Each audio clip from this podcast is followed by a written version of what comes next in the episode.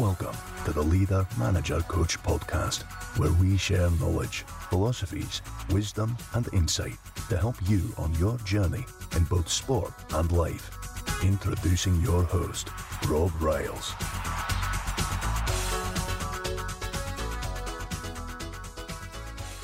Hello and welcome to Leader Manager Coach. Welcome along to the podcast. It's great to have you with us. If it's your first time, a real, real warm welcome. And please have a look at our back catalogue. Dive in to some of the great content. We've got some of the great interviews that we've managed to share and fill your boots. And please leave us a review if there's anything that floats your boat. It really does help with the podcast. Reviews are golden so uh, I'd love to hear what you've got to what you've got to say, and it really helps us. So thank you for that. So what's this week's episode all about? Well, this week's episode is about a number of key concepts that have come into my come into my world in the past week or so and things that have, have resonated greatly with me that I thought were well worth sharing. Now, as with a lot of things on leader, manager, coach, and I believe that this happens throughout the world, a lot of this knowledge is distilled knowledge that comes from various sources, whether it's from a book, it's from another podcast, it's from another thought leader directly, or an interview. And I just want to talk about a few key things that really kind of fit together and I'm sure will help you in your leadership quests, your success quests, and your endeavors in whatever niche it is. Now, a quote that really hit me hard recently was something like this, and it goes, The way it actually works is this you must first be who you really are. Then do what you need to do in order to have what you want. Let's just say that again. The way it actually works is that you must first be who you really are, then do what you need to do in order to be what you want. Now, I want to just analyze that a little bit, and I think what it's saying fundamentally, which really underlines one of the greatest things that I think should be a pillar of your life, is being who you are. I was only having a conversation with somebody yesterday, deep conversation, a lovely conversation with somebody and we were talking about the joy of being who you are, the freeing up the freedom of being who you are, so that it embodies the doing.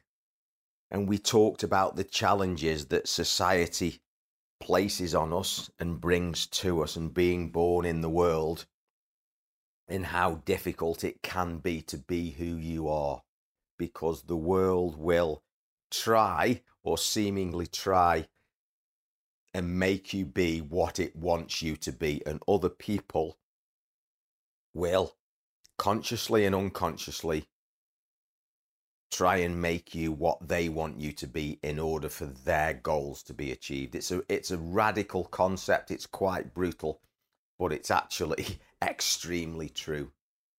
And it's almost as if you need to be on your own hero's journey. And every single day, you need to be alert. And I don't mean this in an anxiety producing way, but you need to be on a mission. Let's put it like that. You need to be on a mission to be who you really are and to question everything that comes across your path and ask, does this path have a heart?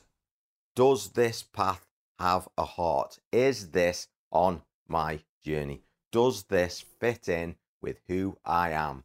Will this take me closer to being more of who I am, who I want to be, and who I want to become? absolutely fundamental questions. And that essentially is what that quote is saying.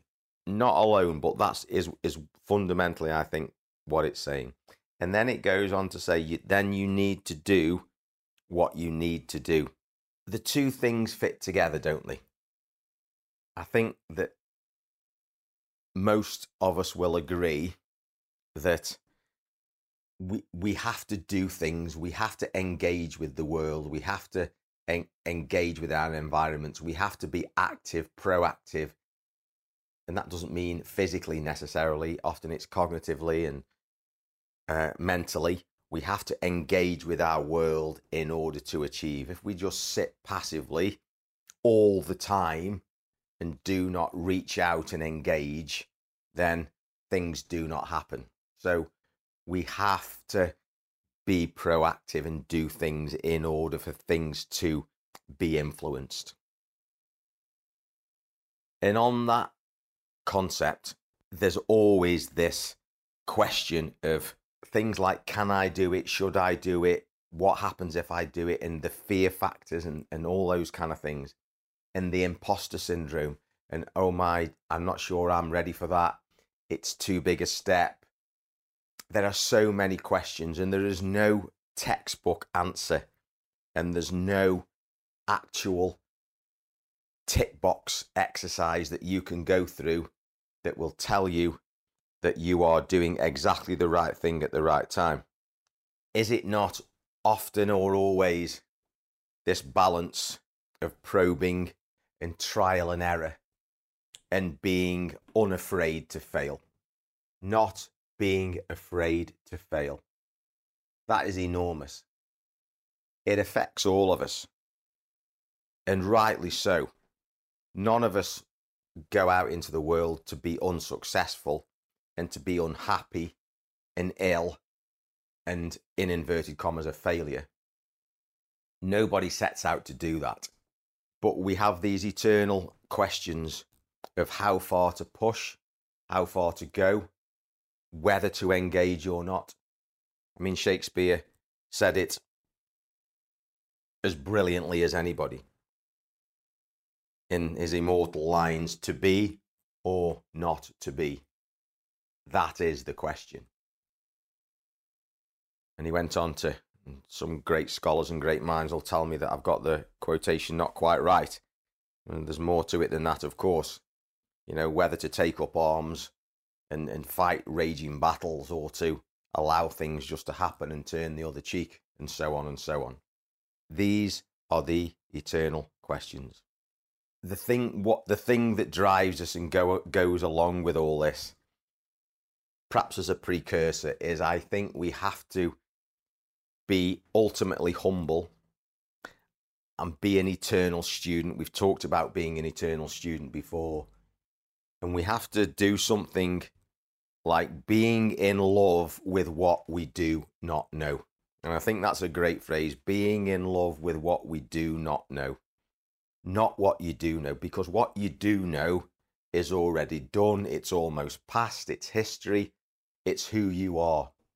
And who you are is already dying because the universe, if I can use that phrase, is moving on and there's people who've said, look, you're either moving forward or you're going backwards. There is no way that nature stays in one place and doesn't move, albeit very, very incrementally and slowly.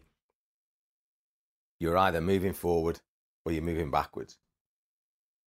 And it's that drive, that being in love, that humility with what you do not know that is it is the thing that drives us on to find out more, to discover, to see how good we are, to test ourselves. And we all have dreams and goals. Some of them amazing, some of them small ones, some of little ones on the way. And I was listening to Jordan Peterson the other week, and he was talking about the the the character in historical times of the fool. And again, I suppose it's quite a a, a timely reference to some of Shakespeare's work. There was often a character of a fool in Shakespeare's plays. You know, the person who made everybody laugh, the person that was the butt of everybody's jokes. Yet, from the mouth of the fool often came words of wisdom. I think it went something like better a witty fool than a foolish wit. And what he's saying there is look, it's okay to play the fool. It's okay to not know. It's okay to not be skillful at something. It's okay to be basic and a new starter and not very good at something. As long as you know that and you recognize that. Because let's face it, let's be really honest about it. We all started somewhere in whatever it is we do and did and are now. Think about your career. Think about your relationship. Think about your life, driving a car, your trade, your profession, your hobby, your sport, your achievement. Go back in your mind to your first day. You're brand new. You've got your new training shoes, your new pen, your new uniform. You're in a new building, a new vehicle. You've never done it before. You've never been there before. You're almost on red alert. Your eyes are everywhere. Your ears are wide open you are taking in as much information as possible. You're not sure where to sit, what to touch, where to leave your things, who to speak to, how to do this, uh, where do you do this, where do I go for that, how does this work, what do I do here? All those questions. It's allowing ourselves, as Jordan Peterson said, to be that fool, to be that imposter because that is the only way that we start and grow. And it's being willing to go through that, be that person, that individual in that state and move on, and not being embarrassed or frightened or scared about it. And let's, how many of us have avoided doing things like that? Probably a lot of us, and I can certainly hold my hand up and recognize that in myself going into that journey, putting ourselves in that situation, yes, it's just the start, but it's more than just the start. It's exposing ourselves to the environment we've chosen in order to engage on all aspects, in all aspects, physically, psychologically, mentally, socially, technically, tactically, with the place, the niche, the environment we've put ourselves in, which will help us change and allow us to change and become who we who we want to be. We have to ask ourselves questions. And again, I heard it said many, many years ago the quality of your life will be t- determined by the quality of the questions you ask.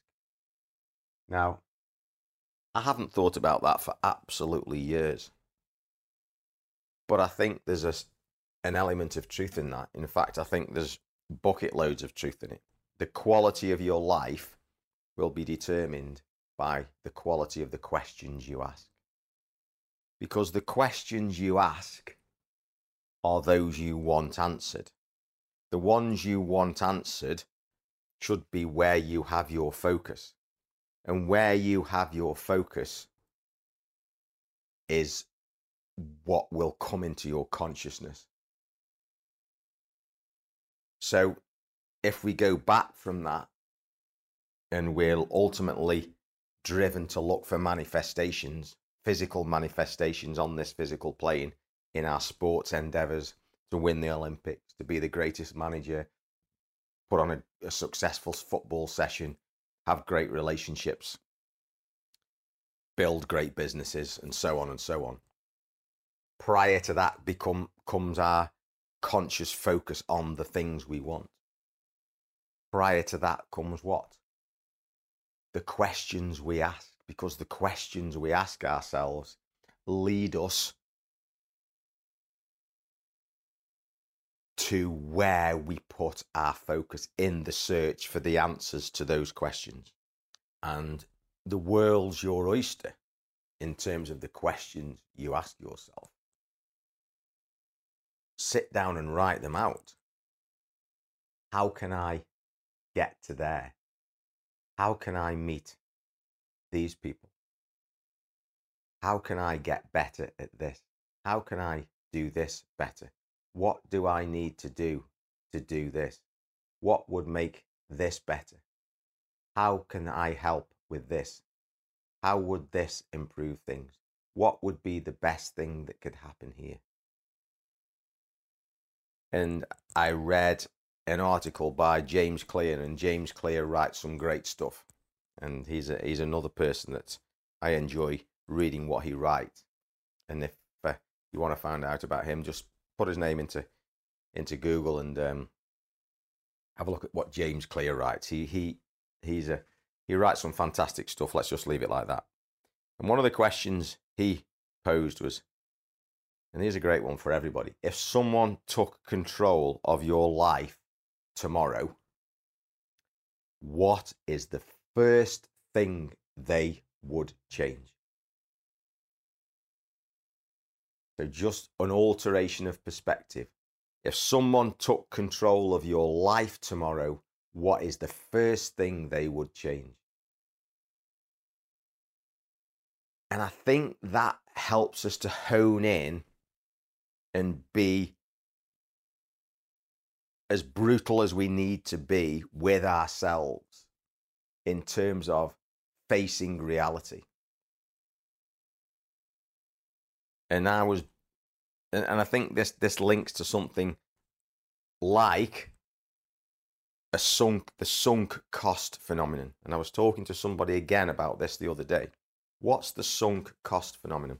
If you've been building a business for 10 years and it's not being successful, you are under a lot more psychological pressure to continue with that business because you've already put 10 years into it than if you just put one year into it.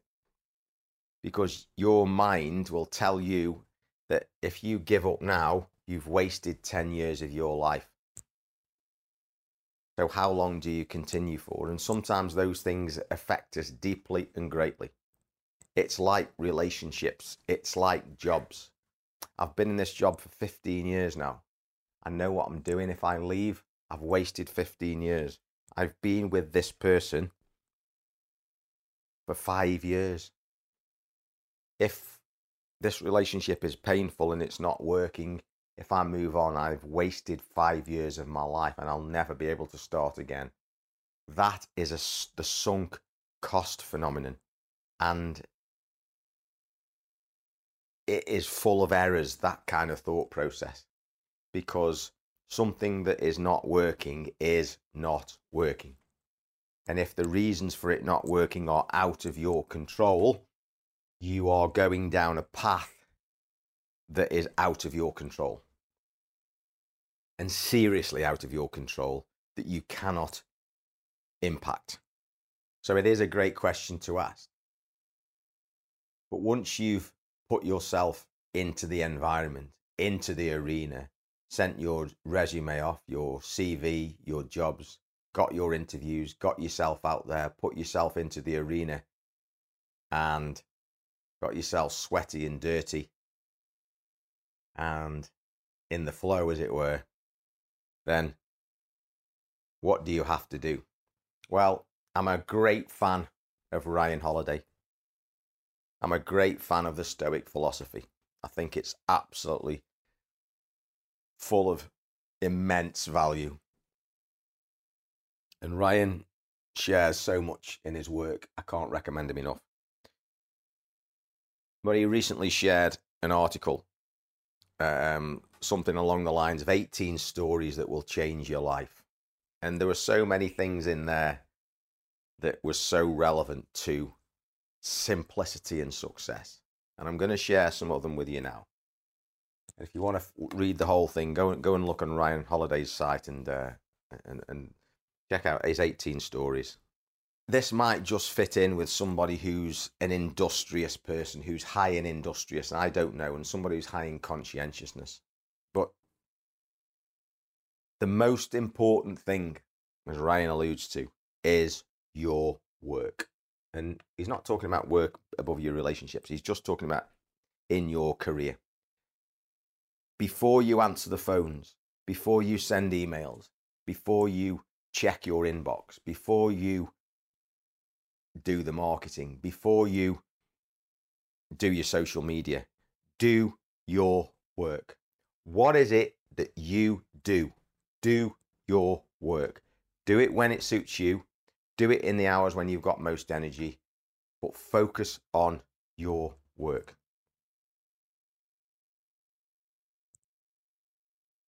The process, follow a process. Jordan Peterson talks about processes. Get up, do this, do that, do the other, sit down, get on with it. Rituals, processes, things that keep you on track. Stay a student. We've just alluded to this really, but staying a student, always learning, always open, and being prepared to adjust and adapt. But within that, getting started on projects. You know, nothing is going to be perfect. And I, am such a an example of this that I've often waited for so long for things to be perfect, the perfect moment, everything to be lined up, everything right. And yes, sometimes things have to be, you have to be patient but often we just need to start. If you've got a project to do and it looks massive and it's how am I going to get and finish this?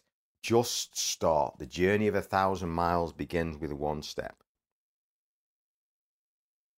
Be consistent and deliberate.